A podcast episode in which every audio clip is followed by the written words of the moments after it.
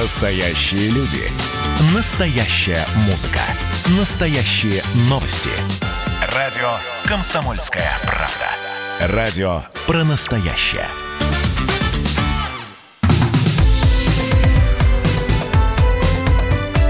Как дела, Россия? Ватсап-страна! Итак, друзья, очередной час прямого эфира на радио «Комсомольская правда». Меня зовут Михаил Антонов. Я вас приветствую. Э, повторно, если вы никуда не уходили и продолжаете слушать эфир радиостанции «Комсомольская правда». Если только что присоединились, здравствуйте. Мы ждем от вас комментариев, потому что все, что обсуждается, все темы, которые объясняются здесь экспертами, специалистами. Они еще и комментируются вами. Либо по телефону прямого эфира 8 800 200 ровно 9702, либо вы присылаете свои сообщения текстовые и голосовые. Мы ждем ваших голосовых сообщений.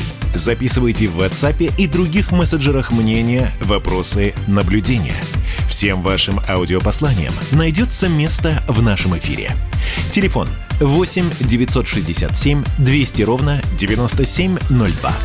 Президент России Владимир Путин подписал указ о национальных целях развития России до 2030 года, то есть на ближайшее десятилетие. Среди этих целей сохранение населения, здоровья и благополучия людей, повышение ожидаемой продолжительности жизни до 78 лет, возможность для реализации и развития талантов, комфортная и безопасная среда для жизни, достойный эффективный труд, успешное предпринимательство, цифровая трансформация.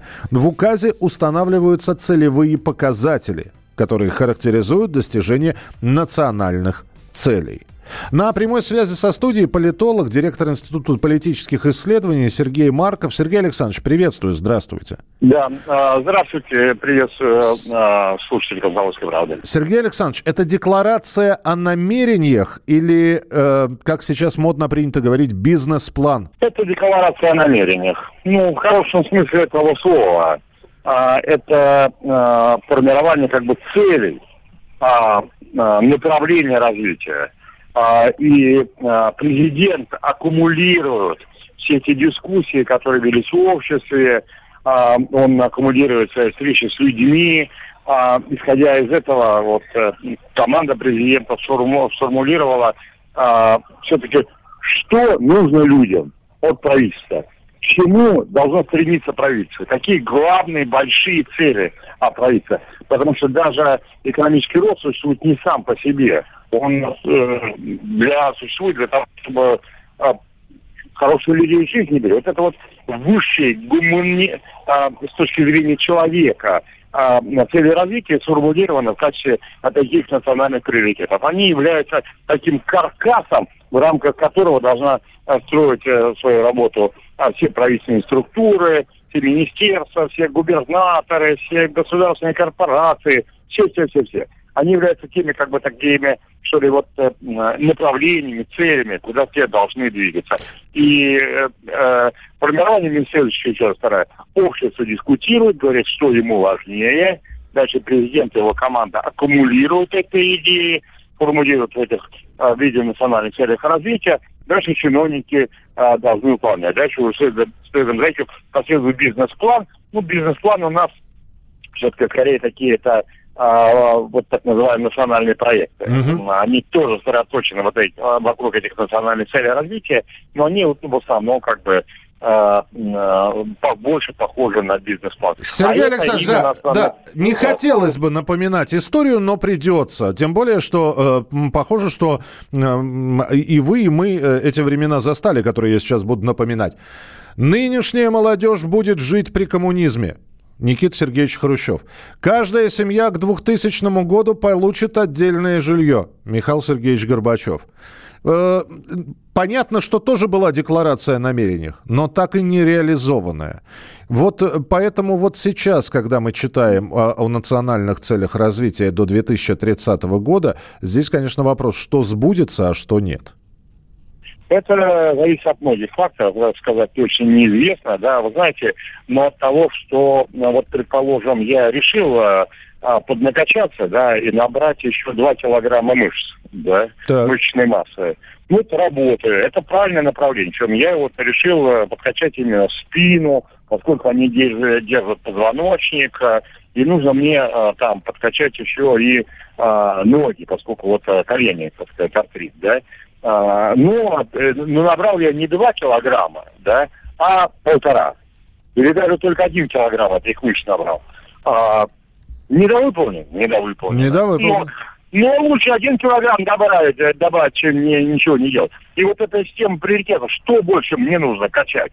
Спину и шею, как я считаю, либо бицепсы, как э, кому-то может покажется для красоты. Вот это и есть приоритеты физического развития э, человека. Кстати сказать, там про физическое развитие сказано очень-очень много. Это вот то, что вот я очень рад, что это вошло. А, один из главных приоритетов является рост средней продолжительности жизни с 73 до 78 лет. У нас, кстати сказать, по многим показателям швах.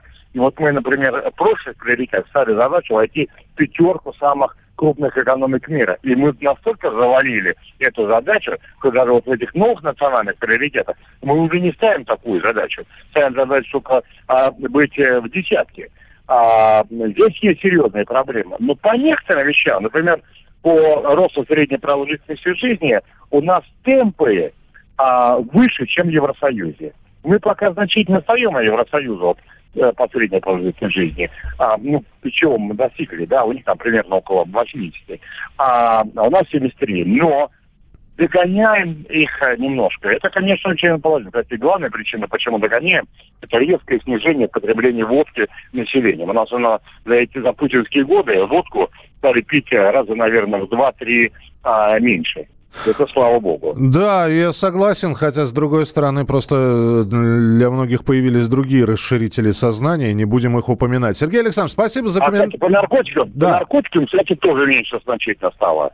Вот ну... потребление наркотиков в России тоже значительно уменьшилось, тоже приведет, ведет оно к увеличению средней продолжительности жизни. Кстати, по спорту Путин поставил приоритеты, что добиться, чтобы к 30 году 70% населения относительно регулярно занималось физической культурой и спортом. Спасибо Молодец. большое. Сергей Марков был с нами на связи, политолог, директор Института политических исследований. Итак, есть национальные цели до 2030 года. Вот здесь э, спрашивают у меня, а что, раньше таких целей не было? А, нет, раньше были такие цели. Здесь ведь вопрос достижения результата. Я же в том-то и дело, что я и привел в пример, какие цели раньше ставились. Другой вопрос, что на, выход, на выходе ничего не получилось. То есть идея это благая, никто не говорит, все, что сказано, все, что прописано в этом документе, все, что должно сделано быть за 10 лет, это нужно, важно, это необходимо, это здорово. Но вопрос, э, ну, знаете, как в анекдоте про тигра, да, он 10 килограмм мяса съест, съест, а 20 съест, а 50, да съест он съест, кто же ему даст? Вопрос, как все это реализовывать, то, что прописано в документе. 8 9 6 7 200 ровно 9702. 8 9 6 7 200 ровно 9702. Это ваше сообщение на Viber и на WhatsApp, которые я внимательно читаю. Мы танцуем на столах субботнюю ночь Мы старики и мы не можем помочь. Но мы никому не хотим мешать. Дайте счет в сберкассе, мы умчимся прочь. Я куплю себе арп и драм-машин И буду писаться совсем один. С двумя-тремя друзьями Мирно до самых седин. Если бы надоел скандал Я готов уйти Эй, кто здесь претендует на мой пьедестал? Где там молодая шпана, что сотрет нас с лица земли? Где там молодая шпана, что сотрет нас с лица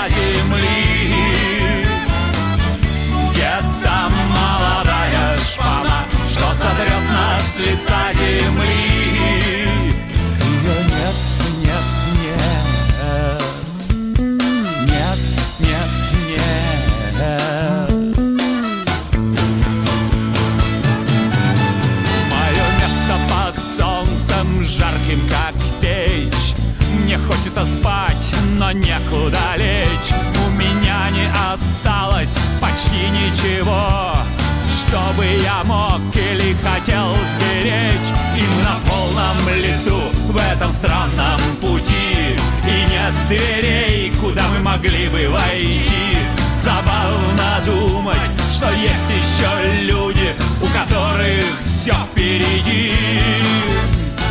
Если бы знали, как мне надоел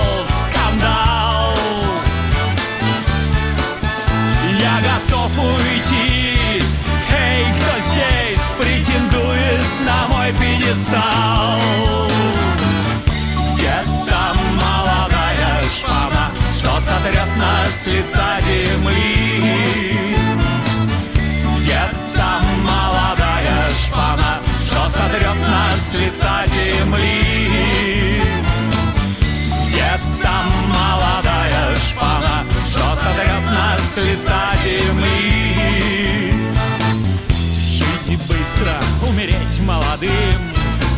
старый клич, но я хочу быть живым И тот, кто тянет меня за язык И там, где был дом, остается дым Но другого пути, вероятно, нет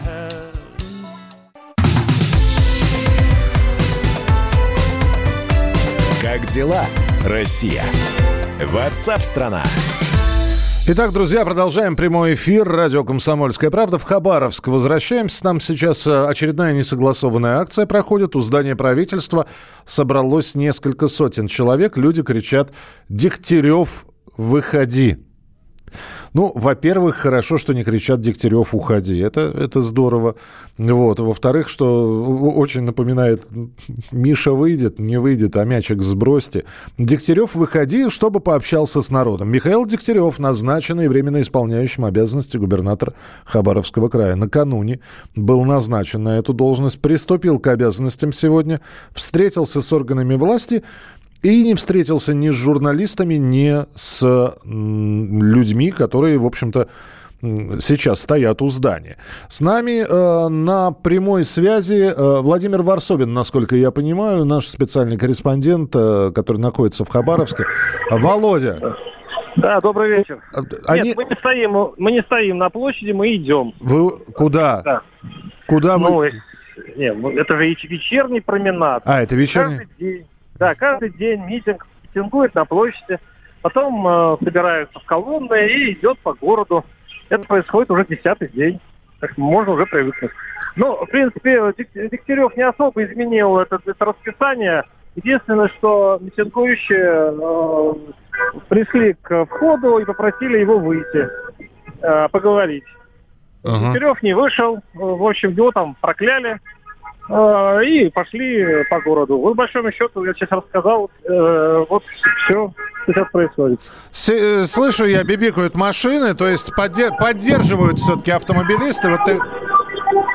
Ох, как красиво Да, все да, там да, происходит. да, А, да. Говорят о нескольких сотнях человек. Ну, вот так вот я понимаю, что с земли-то, наверное, сложно Да, посчитать. при- я, я согласен. Ну, может быть, 500-600, может быть, ну, да- даже до тысячи, мне кажется, не дотягивает.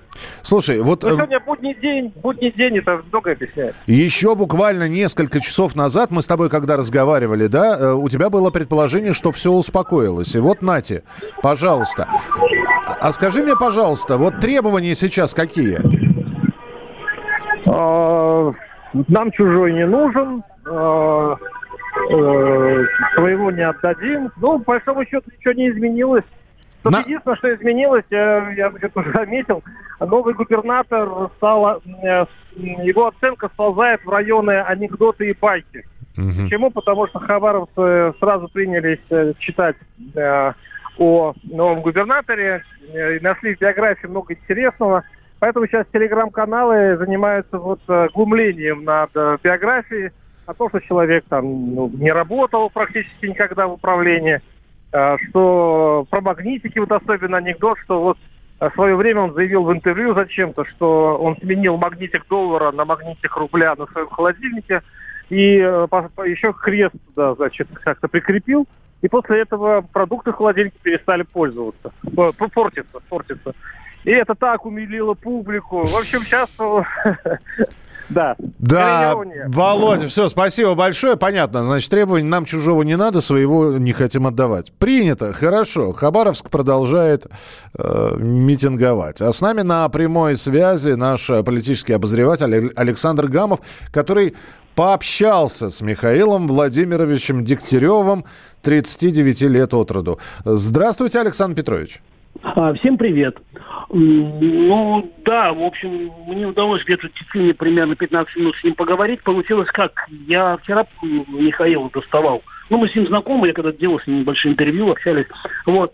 А потом вот рассчитал, значит, э, ну, я не буду о всех хитростях рассказывать. Ну, короче, я знал, во, сколько он приземлится в Хабаровске сегодня, а он приземлился в 5 утра а, по, Хаба- по местному времени, по, нашему, по московскому. Глубоко ночью в Москве, по Хабаровскому рано утром. Так. Да, в 5, 5 утра. И, в общем, я снова возобновил свои звонки, потом написал ему э, смс а потом Михаил сам мне позвонил. Э, Я шел по улице, вдруг звонок, и я смотрю, значит, это звонит э, временно исполняющий обязанность губернатора Хабаровского края Михаил Дегтярев.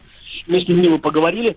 Вот, я думаю, что вот с минуты на минуту, на минуту появится текст этого разговора. а, Нам на нужны сайте. подробности, Александр Петрович. Подробности. Текст текстом. а, Подробности, да. как летел, как летел, значит, Михаил Владимирович, как вы летели? Летел обычным рейсовом самолете. Э, Что делали? Спал? Нет, не спал. Вот. Что перед вами было? У меня была большая папка. Что было в папке? В папке э, были, значит, материалы о социально-экономическом положении и э, общ- э, общественном положении, то есть об, об общественной жизни. А как же манифестации? Он сказал, у меня, да, были справки на этот счет. А от кого справки? Скажем так, из компетентных органов. Ага. Вот. И еще вопрос, э, Михаил Владимирович. Вы, Александр, извините, у меня здесь вот очередь министры э, в приемной, значит, стоят. Э, Мы потом с вами еще созвонимся. Ну хорошо, еще, и что у вас еще? Вот. Ну и первый вопрос я ему задал такой, говорю, вот первое ваше решение, первый, э, значит... э, Указ. указ, да. Он э, вот сделал, сделал паузу. То есть он говорит так скороговоркой, скороговоркой и я тоже. Вот. Я, к сожалению, не смог записать, потому что я шел по улице, и он возражал против этого, потому что это было действительно его первое в мире историческое интервью, значит, э, Александру Гамову, «Комсомольская правда». Я спросил, так, какой первый шаг? Он сделал паузу, подумал и сказал, я не буду это комментировать, я не люблю суеты. Вот это ключевая фраза, может быть, нашей беседы. Что я еще у него э, спросил? Его как встретил Хабаровск? Он сказал, ну, вот мгновение видел несколько лиц, несколько реплик, судя по э, может быть, это идет в разрез э, с репортажем нашего журналиста. Вот. Я увидел доброжелательные улыбки. Вот. Потом я у него спросил, говорю, вот э, расхождение биографии. Некоторые пишут, что у вас двое детей. Значит, а Владимир Вольфович, я вчера вот интервью с э, лидером ЛДПР делал, он сказал, что у вас четы- четверо детей. Он говорит, да, у меня э, четыре сына. Даже перечислил имена, но Петр, э, Федор, дальше я не запомнил, потому что это интервью, которое я за- за- за- записывал на диктофон, который у меня в голове. Дальше я у него, естественно, спросил про супругу. Говорю, ну, в смысле, э, про семью. Вы, вы значит, переведете, переведете семью... Да, у детей? супруги же бизнес, насколько я понимаю, там магазинчик. Насчет бизнеса я не знаю. Вот. А, это вопрос. Ну, что-то на бегу. Он говорит, Александр, вот я прошу прощения, вот э, пока записывать не надо, я... ну, Это тоже вопрос пока не решен. Ну, я его еще поздравил. э, Вот. э, То есть это было первое интервью. Я, мне показалось, что в голосе, вот мои такие ощущения вообще в голосе, я услышал какую-то, ну, не, не, не усталости, хотя он не спал всю ночь значит, ни растерянности. И я так понял, что он сем- семью не видел. Вот его, его назначили, значит, он в режиме онлайн э, пообщался э, с Владимиром Владимировичем Путиным. Ну, может быть, я не знаю, там, вождю позвонил, лидеру Владимиру Владимировичу, может быть, семье позвонил, ну, и Ну, вот на утром, и утром мне. Понятно. В общем, пока, пока без семьи. Чемодан, видимо, был собран. Александр Петрович, все подробности тогда уже отправим людей читать на сайт «Комсомольская Прямо правда». сейчас вот, вот прямо, появится. прямо от политического... Если что, пусть люди люди, дай телефон, пусть звонят мне, Миш. Не, не дам телефон ваш. Ну, Вы что? Ну, зачем? Зачем? Ну, хотя бы хабаровчанам. Хабаровчанам пусть звонят в прямой эфир. Политический обозреватель Александр Гамов был у нас в прямом эфире. А на прямой связи со студией генеральный директор Центра развития региональной политики Илья Гращенков. Э, Илья, здравствуйте. Здравствуйте. Ну, в Хабаровск продолжаются митинги, спонтанные шествия. Дегтярев, выходи. Э, в Инстаграме ему пишут Дегтярев, уходи. Э, не позавидуешь человеку, ну, в общем, зависть вообще плохое чувство. Как оцениваете вообще э, и кандидатуру Дегтярева, и его перспективы? Ну, я вот уже не раз говорил, что протест антимосковский, поэтому с точки зрения хабаровчан – что Дегтярев, что там условный Навальный, что другие федеральные игроки, они все олицетворяют собой Москву. И поэтому и оппозиция не могла толком прислониться к этому протесту. То есть такой чисто региональный. Поэтому, к сожалению, да, Дегтяреву не позавидуешь. Он реализует некую стратегию своего шефа Жириновского, который, э, как такое политическое животное, как говорил Аристотель, очень тонко чувствует кожей момент, когда с федеральной властью можно сыграть в игру и, так сказать, стараться не выиграть. Все-таки на носу и выборы в Госдуму, где ЛДПР может существенно свой рейтинг за счет Хабаровска поправить и так далее. Вот. Поэтому сам Дегтярев, э, конечно, растерян. Я думаю, что он до последнего и не верил э, в такую возможность и совершенно не понимает, собственно, что ему сейчас делать в Хабаровске, что, с одной стороны, из окна у него видно, как по улице марширует там условно 50 тысяч э, населения скандирует, да, Дегтярев уходи. А с другой стороны, местные элиты, которые совершенно непонятно, как не ключ найти, как с ними договариваться. Илья, у нас вот минутка буквально в эфире. Скажите, а кто-то начинает писать, что Дегтярев э, не очень-то самостоятельная фигура и периодически будет связываться с федеральным центром. Ваша оценка его самостоятельности? Ну, разумеется, не самостоятельно. Он депутатом-то научился быть, в общем-то, не так э, давно. вообще все соколы Жириновского э, растятся как не очень самостоятельные люди, такие в тени своего лидера. А сейчас, помимо лидера, действительно еще будет федеральный центр, который будет э, как-то направлять в русло, чтобы он разрулил ситуацию с протестами. Поэтому, да, будет целиком и полностью таким, ну, не то, что даже марионеточным, а скорее, наоборот, все время вопрошая, что мне делать чтобы выжить. Ох, я старался от слова марионетка сдержаться. Спасибо, Илья. Илья Гращенков был с нами на прямой связи, генеральный директор Центра развития региональной политики.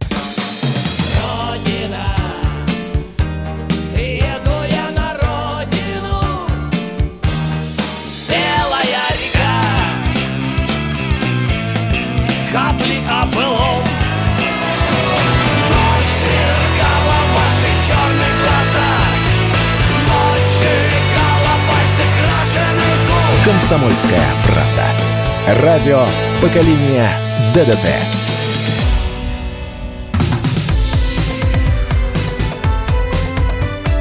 Как дела, Россия? Ватсап-страна! Мы продолжаем разговор в прямом эфире на радио «Комсомольская правда». Чем живет Россия, что происходит а, в разных регионах Российской Федерации. И про Хабаровск мы уже с вами поговорили. И, честно говоря, вот э, ну, Михаилу, к Михаилу Дегтяреву можно относиться как угодно, э, высказывать свое мнение, свое отношение. В общем-то, как говорил Бунин, по-моему, я не червонец, чтобы всем нравиться. И на самом деле человеку предстоит делом доказать, что его назначили временно исполняющим обязанности губернатора Хабаровского края не просто так. И просто хочется пожелать успехов и, в общем-то, не сломаться от вот тех самых первых обструкций, которые происходят сейчас. Но я напомню, что Михаил Дегтярев до последнего момента, мы его всегда представляли и у нас в эфире как э, депутат Госдумы от фракции ЛДПР, э, председатель Думского комитета по молодежи, туризму и спорту. И вот, э, во-первых, сейчас думские полномочия из себя Михаил сложил, а, и а, таким образом оголился Э, Думский комитет по молодежи, туризму и спорту, но ненадолго, потому что стало известно, что этот комитет возглавит тоже депутат от ЛДПР Борис Пайкин. Борис Романович до последнего момента, я вот не знаю, здесь... Э, это, а кто, вот, кто будет тогда первым зампредом комитета по экономической политике промышленности, инновационному развитию и предпринимательству. Это та должность, э, э, тот статус, который есть у Бориса Романовича. Мы сейчас узнаем все в прямом эфире. Борис Романович, приветствую, здравствуйте. Здравствуйте. Я даже не знаю, это опять нужно поздравлять или это просто переход из э, Думского комитета в Думский комитет, просто новый фронт работ? Ну, ну, во-первых, новый фронт работ. Фронт работ достаточно интересный, потому что я много и достаточно активно занимался э, проблематиками спорта, особенно в последние годы уже будучи в статусе депутата. Поэтому это как бы новый вызов. И я думаю, что Э, я с ним исправлюсь, и есть чем заниматься. Большие, на самом деле, и планы и у комитета, и сегодня большая работа предстоит уже по тем законопроектам, которые сегодня рассматриваются в Государственной Думе. Да, я напомню, что э, для тех, кто не знает, что вы э, до последнего момента были президентом Федерации футбола Ленинградской области, но вы и сам уроженец Ленинграда. Борис Романович, я вот э, что хотел сказать, э, спросить у вас, для того, чтобы слушателям было понятно, а быть председателем комитета, быть зампредом э, комитета, это дополнительная депутатская нагрузка, узко, то есть насколько это действительно может э, ну, даже не расширить полномочия депутата, а просто загрузить его рабочий день? Ну, нагрузка действительно э, дополнительная. У первого заместителя она, она одна, но я хочу сказать, что у председателя комитета ее, конечно, значительно больше, потому что значительно больше встреч, значительно больше общения с федеральными ведомствами и э, задачи стоят э, о э, ведении тех всех законопроектов. Если как первый заместитель в своем комитете я курировал только часть определенных вопросов и небольшое количество законопроектов, то как председатель комитета здесь уже идет полный охват э, всего то, чего ведет сегодня комитет в сфере законодательной деятельности. А, тогда, э, если позволите, я понимаю, что э, никаких э, каких-то откровений, наверное, о Михаиле Дегтяреве от вас я не услышу, потому что, ну, во-первых, коллега по партии, во-вторых, ну, в общем-то, человек, который долгое время находился в Госдуме, вы общаетесь, и действительно, там, я даже не знаю, дружеские у вас отношения или просто коллеги, но тем не менее.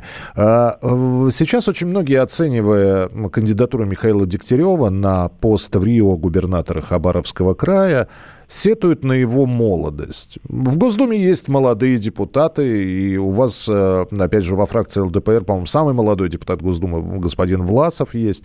Вот молодость – это порог все-таки для политика, Борис Романович? Ну, я считаю, что молодость – это не порог. У нас, на самом деле, э, Михаил Дегтярев не первый молодой губернатор. У нас есть очень хороший пример – Алиханов, губернатор Калининградской области, он был в 30 лет назначен. Вот он действительно был самым молодым в губернаторском корпусе. И, как мы видим, э, продуктивно и успешно работает на своем посту. Э, здесь уже вопрос, во-первых, человеческих качеств, и, во-вторых, собранности и насколько сам человек готов к занимаемой должности. Но... Я считаю, что да. это основ, основные аспекты, которые сегодня могут и Мише помочь.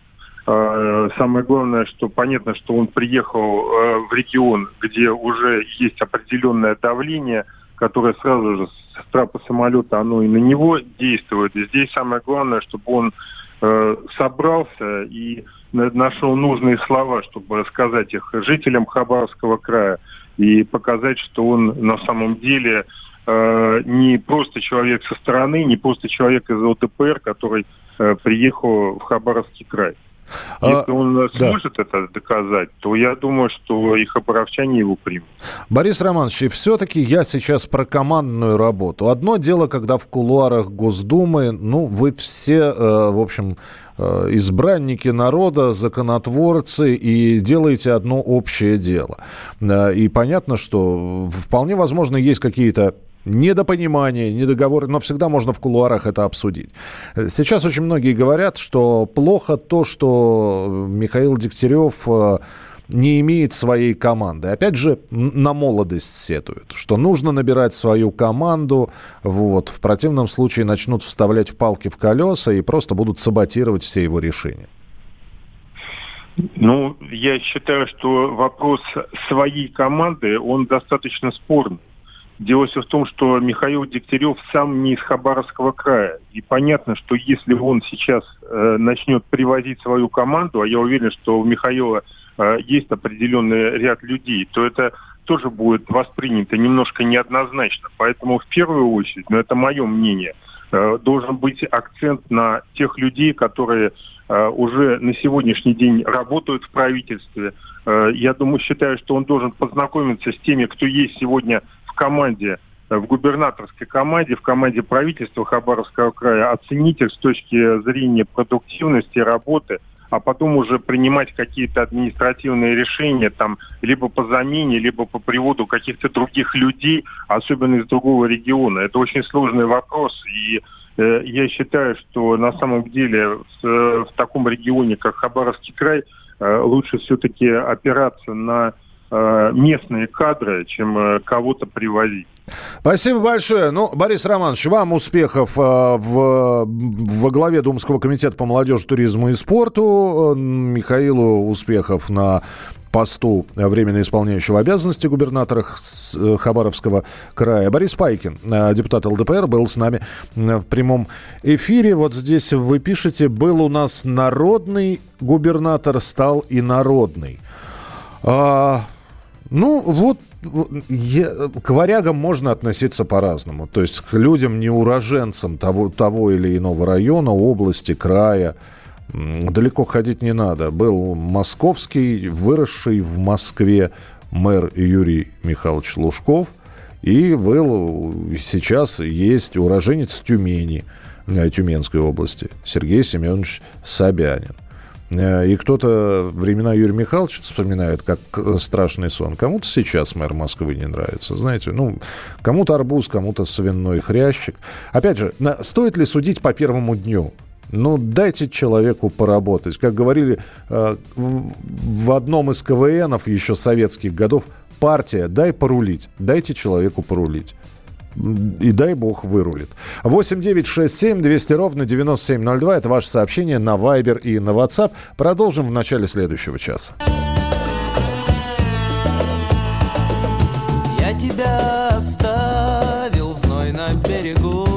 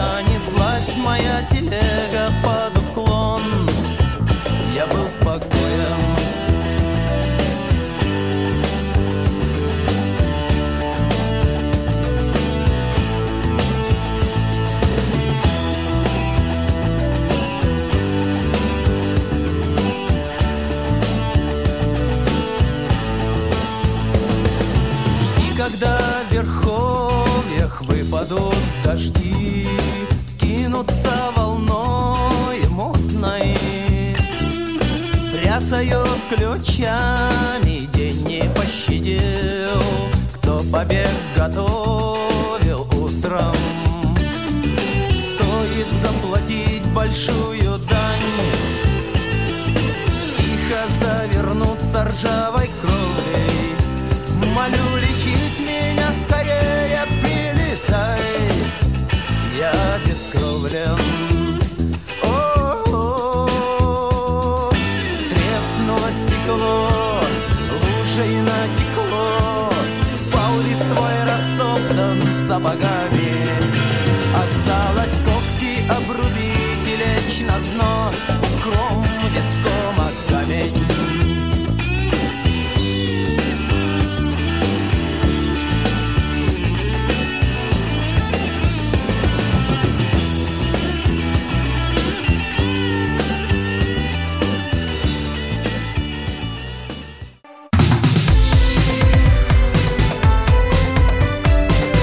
дела, Россия?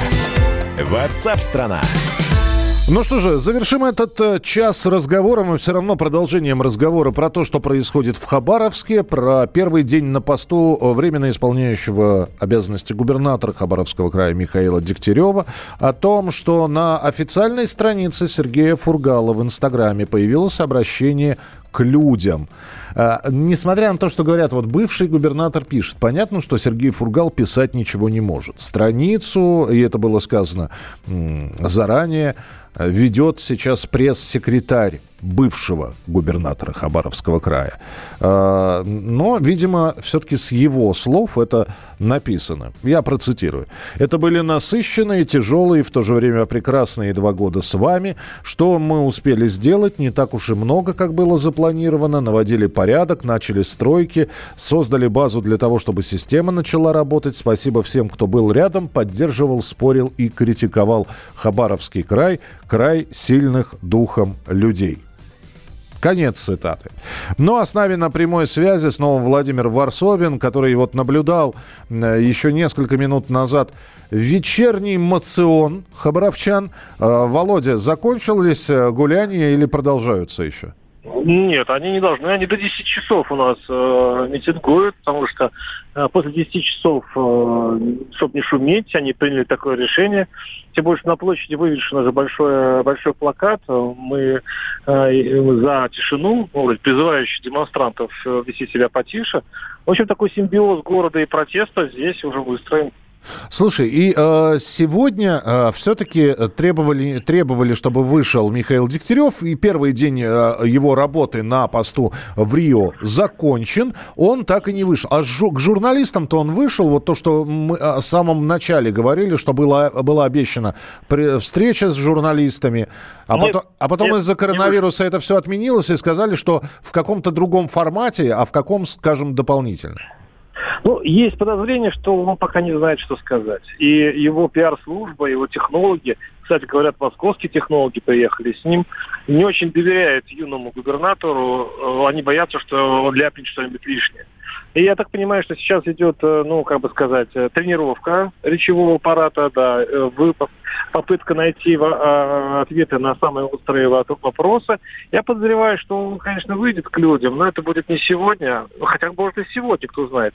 А, Но в любом случае это немножко так злит народ. Я говорю, народ это не на площади, это часть, скажем так. Сейчас у нас народ находится в социальных сетях. И вот если посмотреть социальные сети, там, кстати, идут голосование, э, которое набирает участников там несколько тысяч хабаровчан. И там, по- получается, 95% отрицательно относятся к приезду. Это очень плохой процент. Слушай, ну мягко это говоря. хе- хейтажоры какие-то, это или хайпажоры, как их хочешь, так и называй. Ну, Не пойму, ты что сейчас имеешь в виду? Хейтеры это тем, э, это те люди, которым не нравится даже все, когда все хорошо. То есть Ну, им все не случае, нравится. В этом случае да, придется признать, что в Ха- Хабаровске живет очень много вот этих самых людей. Но вот другого Хабаровска для э, Дегтярева нет, я сразу скажу. Ну, вот такой. просто я, я, я делаю различие между Хабаровском, который вышел на площадь, и Хабаровском, который сидит э, в социальных сетях. Это Почему это, это примерно одни и те же люди, по крайней мере, их точка зрения, вот если сравнить, она совпадает. Но Мгм. я просто не могу найти человека. Знаете, вот те люди, которые про- относятся плохо вообще ко всему, что происходит, и, скажем, и к Фургалу и так далее, они есть. И самое э, странное и противное, кстати говоря, что они боятся говорить что-либо в этом городе, потому что вот у меня есть приятель, журналист, он высказался смело в социальных сетях по поводу этого, и ну, ждут угрозы. А он понимает, что он такой в одиночестве находится. Поэтому, конечно, тут есть э, достаточно большой слой горожан, которые не согласны со всеми этой площадью, с этими хейтерами, как ты говоришь. Но они находятся в глубоком андеграунде, подполье.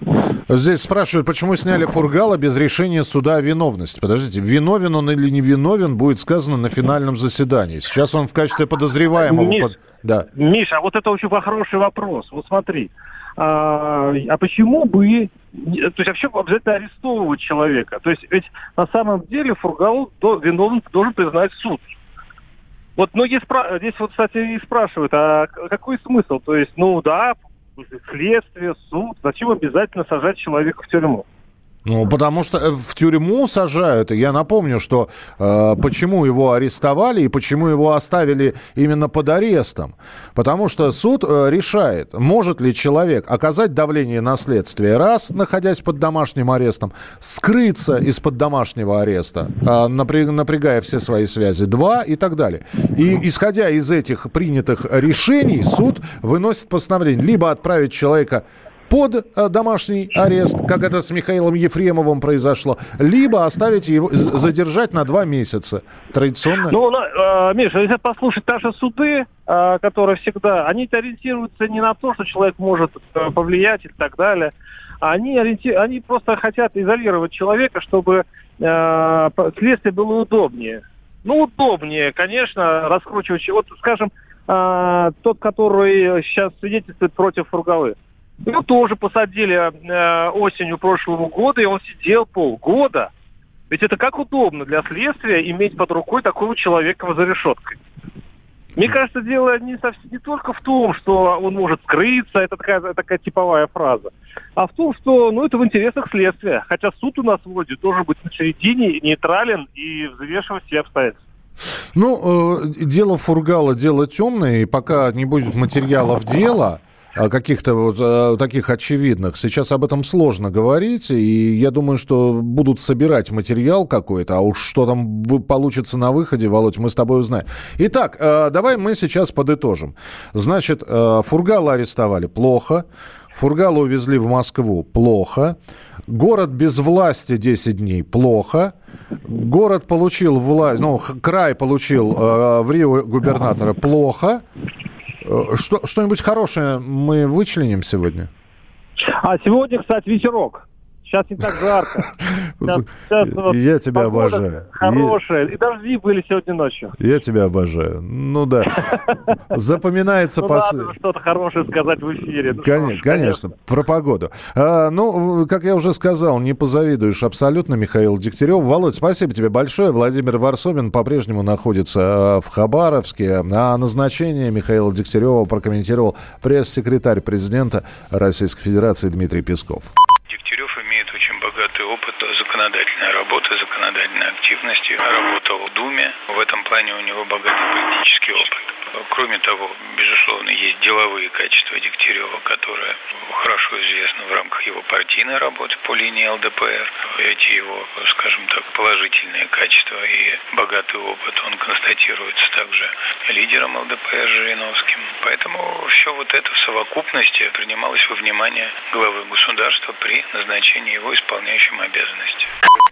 Ну что же, в начале следующего часа продолжим разговор э, о событиях, которые происходят, волнуют, интересуют и обсуждают э, слушатели, читатели, э, пользователи социальных сетей. Ваше сообщение 8967 200 ровно 9702. Оставайтесь с нами. Как дела, Россия? Ватсап-страна! страна